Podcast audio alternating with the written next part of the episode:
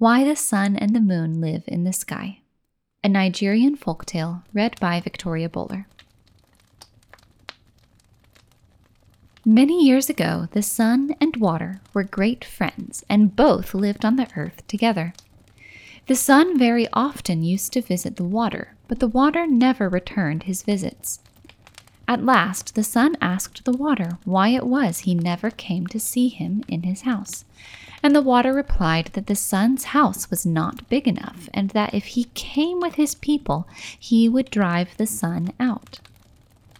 Then he said, If you wish me to visit you, you must build a large compound.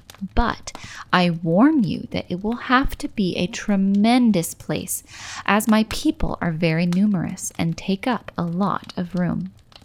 The sun promised to build a very large compound, and soon afterwards he returned home to his wife, the moon, who greeted him with a broad smile when he opened the door. The sun told the moon what he had promised the water, and the next day commenced building a huge compound in which to entertain his friend. When it was completed, he asked the water to come visit him the next day.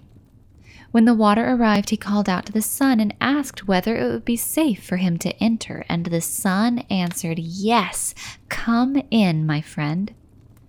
The water then began to flow in, accompanied by the fish and all the water animals.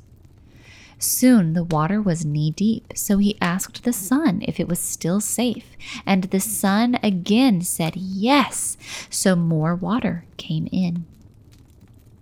When the water was at the top of a man's head, the water said to the sun, Do you want more of my people to come?